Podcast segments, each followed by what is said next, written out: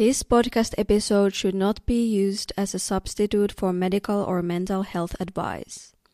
Individuals are advised to seek independent medical advice, counseling, and or therapy from a healthcare professional with respect to any medical condition, mental health issue, or health inquiry, including matters discussed on this podcast episode.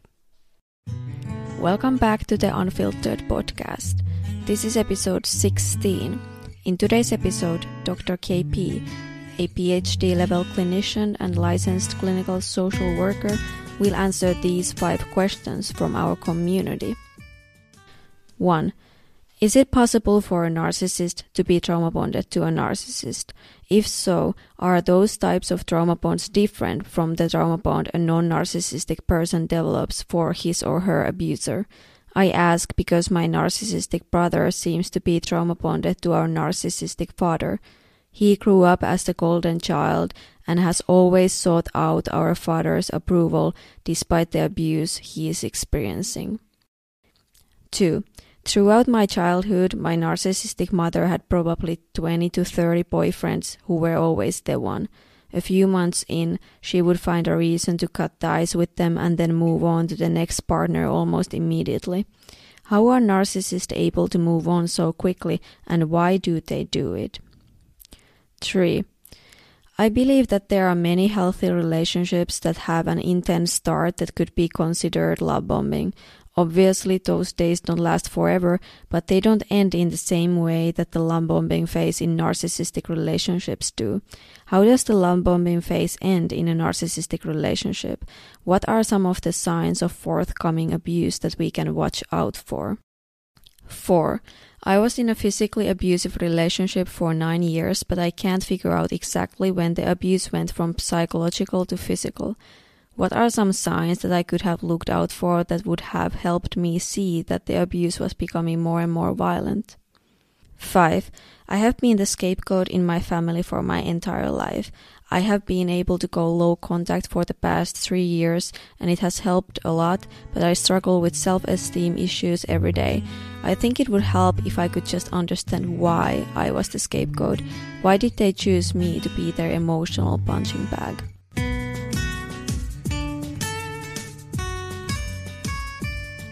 Hi, Dr. KP. Thank you for joining me today. It's nice to have you in this podcast episode. Hi, thank you for having me. Of course. Uh, let's get started with the questions right away. So, the question number one is is it possible for a narcissist to be trauma bonded to a narcissist?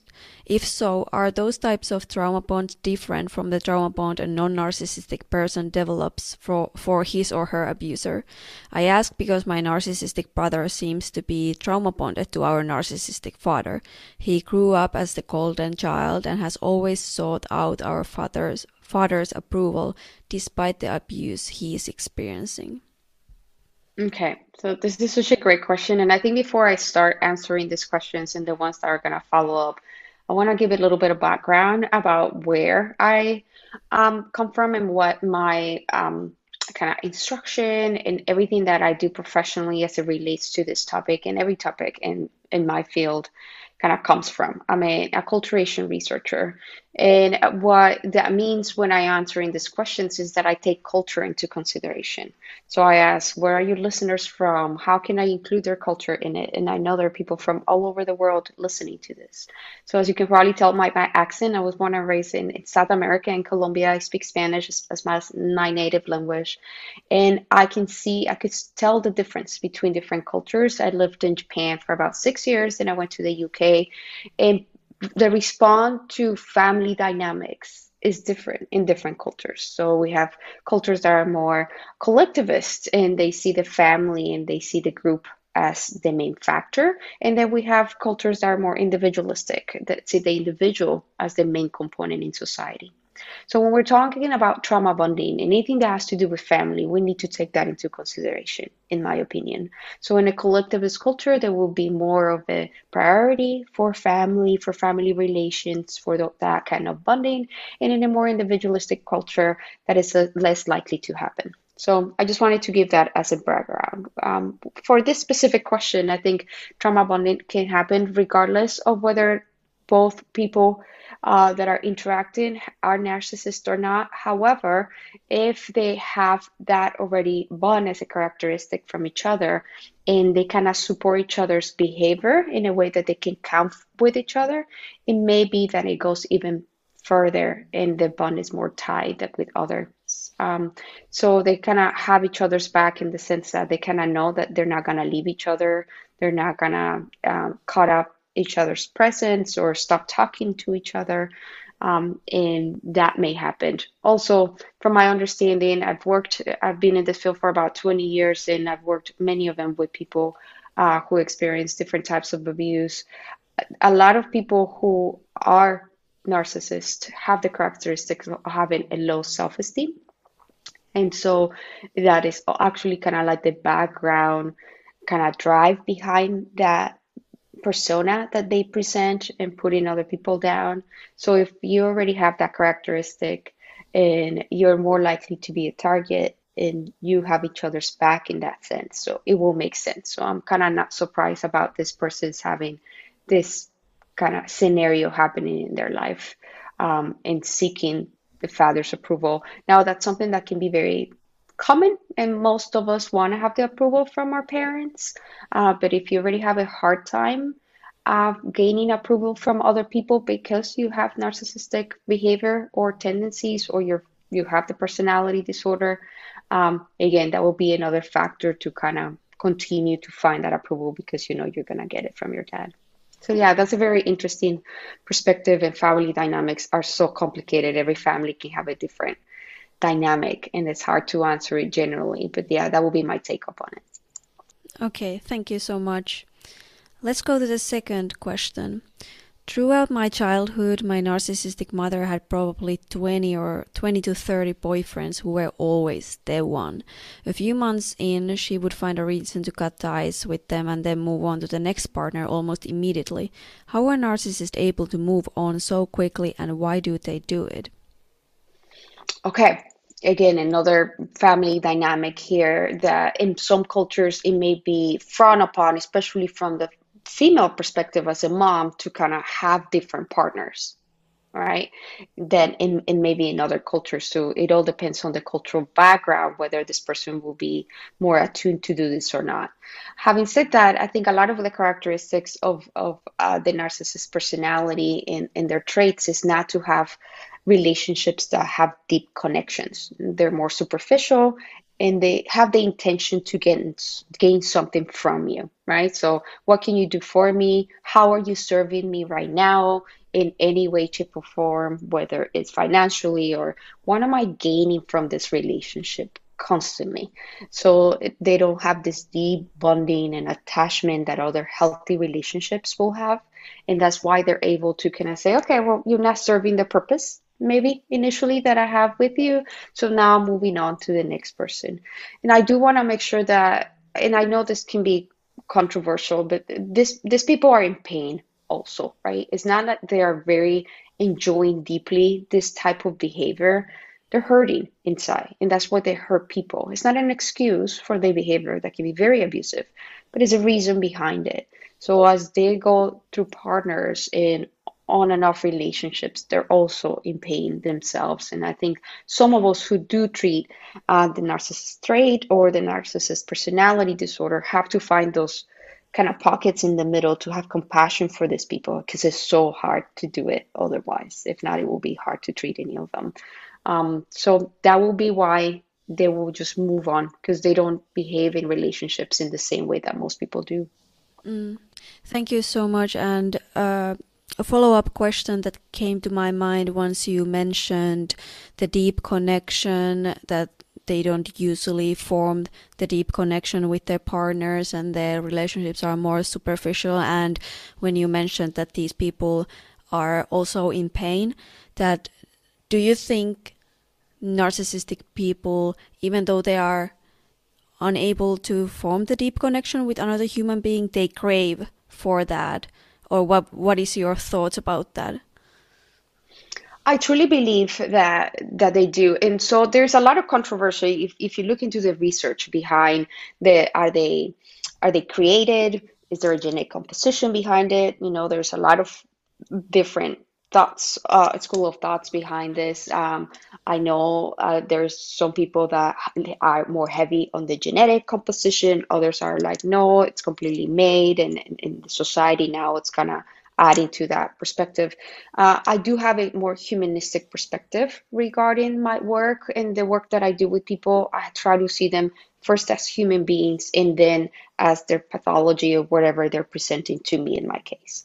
So they are human beings who are hurting, who are craving other connections. And in my opinion, they don't have the skills to do that, whether it's partially genetic, I believe, and partially environmental, I believe. Depending on who you talk to, the percentage may be different. Uh, but they are environmental components that are research based, such as neglect and abuse, and a lot of things that they had to really uh, control their environment by not allow to get people too close because it's likely that they were very much abused or neglected when they were um, children. And, and, we know by research that that changed your brain structure, right? So, in my opinion, yes, they do crave it, they do want it, and it's just hard to get because they just don't know how to relate to that. There's a difference between having this, you know, psychopathic tendency of not empathy, wanting to harm other people. And that's a different conversation. We're really talking about people that, in my opinion, are in a lot of pain and just it's hard for them to create those connections. They had to. And again, depending on the person who you're talking to, it may be more biological environmental. Mm, thank you. Uh, another follow up question. You mentioned mm-hmm. the uh, genetic component. Can you talk about more about that? Do you mean that they have like is there some part of brain that deals with empathy and that is that part is not working or what are those genetic components that you are that you mentioned?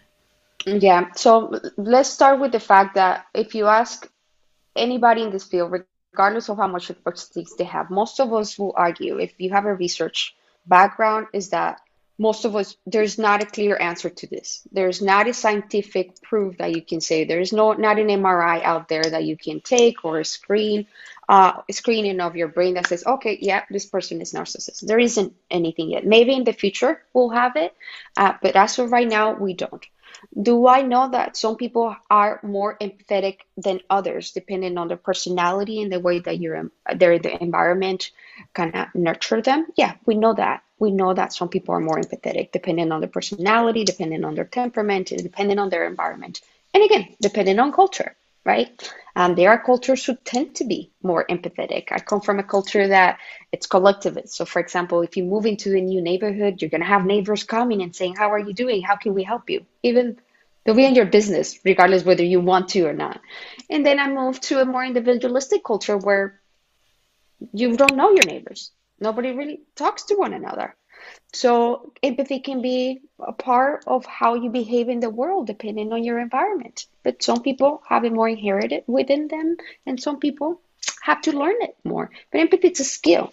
And the more that you practice, the better you get at it, regardless. So this idea that, oh, I'm just not empathetic, is not gonna get it better, it's part of my DNA um, research shows that it's a skill and you can get better at it. Just because some people have it higher than others doesn't mean. Now, with with what we're just referring to, which is the narcissistic, which by the way, there's traits and then there's the full blown personality disorder, right? Um, it's harder for them to have empathy? Yes, they created it as a coping mechanism because maybe their environment wasn't safe to be empathetic. And a lot of people who do present with these traits do have history of neglect, abuse. And again, I'm not trying to create an excuse here for their behavior. I think it's important if you're going to have to deal with this kind of people, whether because they're in your family or unfortunately you're stuck in a relationship. It's important for me, anyway, what I teach my clients to to have the bigger picture and why is this happening? How is this person cool and okay with doing this? Because sometimes it's just mind blowing. In the background, in the bigger picture, sometimes helps with that sense of compassion, not to allow it, but to find ways to either make boundaries, get treatment, get into therapy, and just do the best that you can with your with the situation that you're in. Thank you.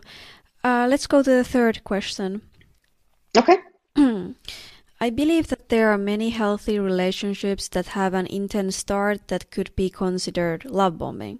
Obviously, those days don't last forever, but they don't end in the same way that the love bombing phase in narcissistic relationships do. How does the love bombing phase end in a narcissistic relationship? What are some of the signs of forthcoming abuse that we can watch out for? Okay, yeah, another great questions. All of this are just very interesting and great questions because they come from people that are experiencing this in real life. I think that this idea of love bombing is this idea of maybe getting bombarded with all kinds of affection, maybe gifts, and all of this like, oh my God, I'm so into you, right? I want to be in this relationship. It's so romantic. And then the difference between something that may be healthy and not healthy is when you're ready to put boundaries, right? So you may be receiving all of this attention, all these gifts, and you may not be in the same space. So you may say, you know, I appreciate it, or this is okay, great, thank you, but I'm just not there yet, or I need space, or um, I'll let you know when I'm prepared for this. And unfortunately, with a, a narcissistic relationship, they tend to not be okay with boundaries, right? So either they're gonna become upset and now make it about you and do a lot of gaslighting, or continue to persist because they just don't like boundaries and they feel like they don't apply to them. So that is the difference. If you feel like you're putting boundaries, you're not ready, and they continue to insist, they don't respect your boundaries, they now are using information against you to help to make you feel guilty or somehow that you use them then you know this is not going the right way and it's a big red flag to continue to put your boundaries and don't go any further. Um, it's a big flag and not having those sense of boundaries is very important to be okay within the relationship. You should be comfortable to go at your own pace and things that come from you that you're comfortable with. Now they can be very manipulative right? So they may again blame it on you or find ways financial ways or with your family ways to try to capture you again. But just stick with your boundaries and know that that's a big red flag if they're not following it. Thank you. Um, so, how would you once again sum up the like does the love bombing phase end in a narcissistic relationship to either you know you setting boundaries and them getting upset or is there any like other ending to it, possible ending? The fact that they don't want it to end, the persistency. I think mm, that's my point. Yeah. And a lot of people end up in relationships that they don't want to be because of their persistency. They want what they want and they're going to use their manipulation abilities to get you there. Right? Yeah. So the ending again will be a relationship that you don't want. So it is the end of the love bombing scene, but now you're stuck in a relationship before you know it, and you're like, oh my god, what is happening? Mm. That can be very manipulative. So it's it's usually not good. And or sometimes it can be that they're like, okay, fine. Like this person mentioned, they have 20, 30 par- partners. So instead of being understanding and say, okay, I see your boundaries, I will respect them. Let me know when you are ready for this. They may just disappear and you'll never see them again, which, in my opinion, is probably a good ending, better than the other two. Uh, it may be like they're just gonna ready to move on to the next person. Thank you for clarification. Mm-hmm. Uh, then the fourth question I was in a physically abusive relationship for nine years, but I can't figure out exactly when the abuse went from psychological to physical. What are some signs that I could have looked out for that would have helped me see that the abuse was becoming more and more violent? Mm, such an important question, and I worked with a lot of victims of abuse.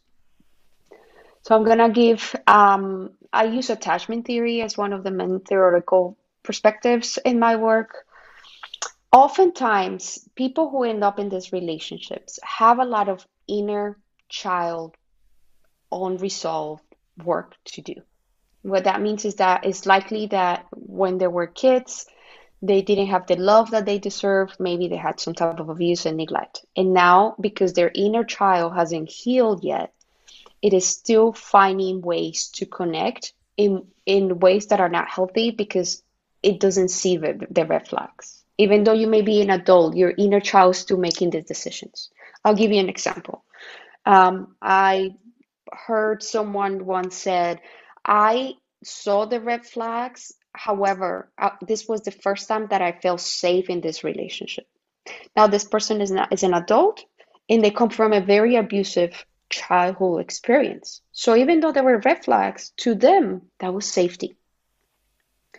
And now that they're processing in therapy and in treatment, they can see those red flags in a very different perspective because their inner child is healing for what they needed to heal before going into that relationship. So I think the first thing that I want to say is to if anybody's listening, they're stuck in this relationship, is not to feel shame or guilt because you're in it, or because you didn't see the red flags, or because it's elevating in a way and you feel like, how did I get here? There are reasons for that. And it's not a rational mind that is saying, oh, I'll just stay and let this person treat me badly or hit me whenever they want to.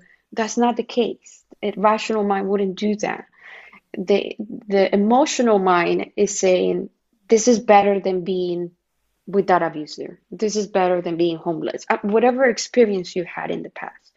Um, it could also be that you're very empathetic or you're an empath and you just can't get yourself to leave because they use manipulation. They use, I'll end my life if you leave me. I'll take our kids if you do.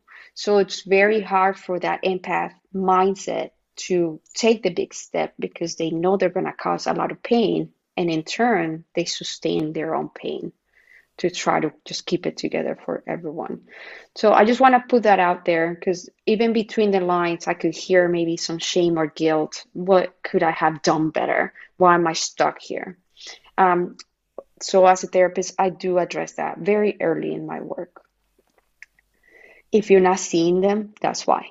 Now, if you're seeing, if, if you're capable of seeing it and you have healthy self-esteem, it's likely that is you're not going to allow it to elevate to a physical place in the first place. Most people may allow some some emotional abuse because they're not sure. You know, a lot of us don't learn about boundaries.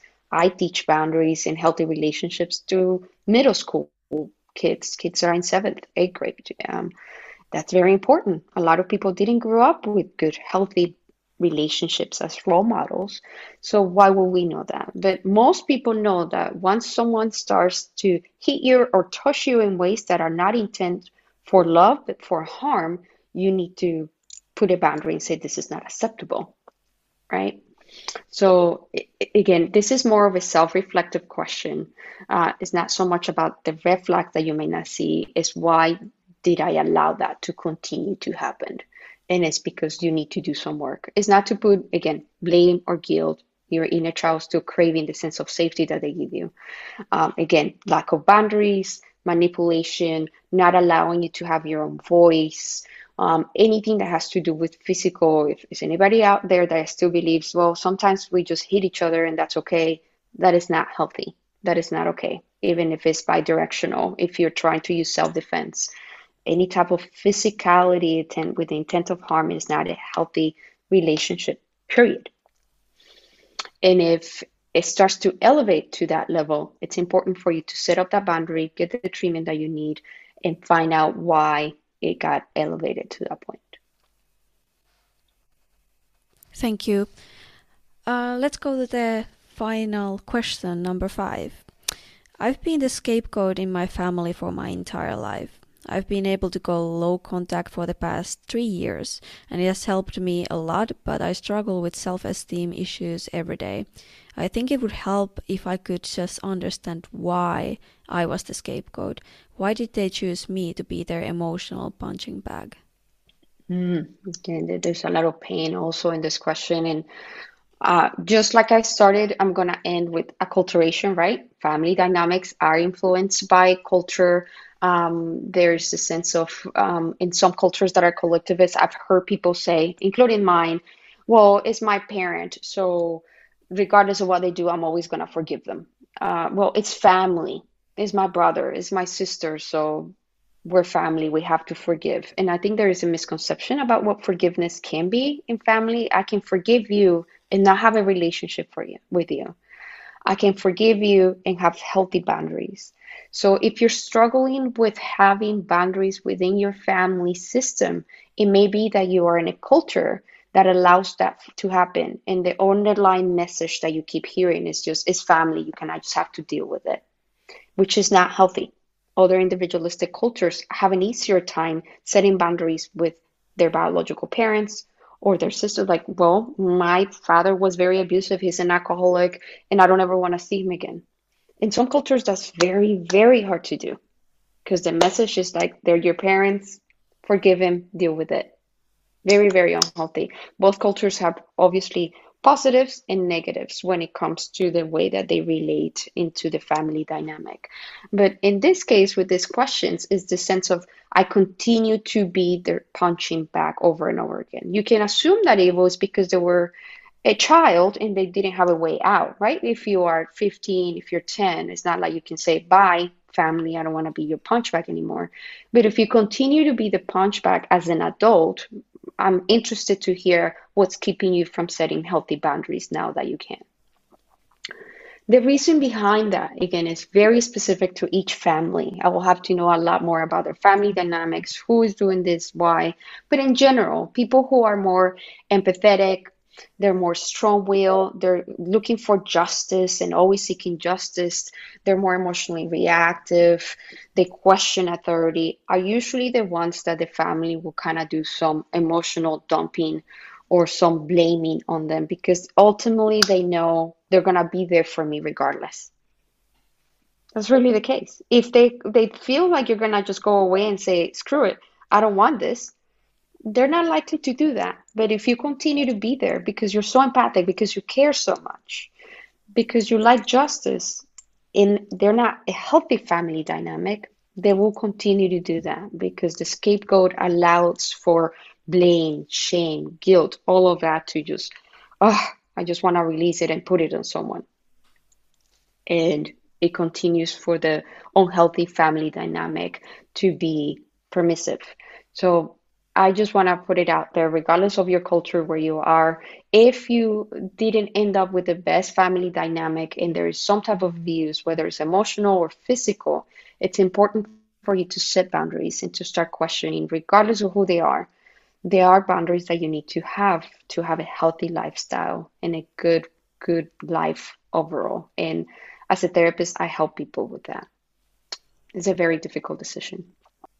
Thank you so much. Uh, this made me think of a follow up question for you.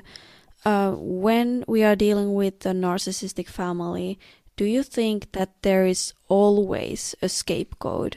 Because you mentioned that when there is a scapegoat, the narcissistic person can just put all the blame, release all the blame to on someone to ease their own psychological burden or something like that. So do you think that in every narcissistic relation uh, family dynamic there is one scapegoat?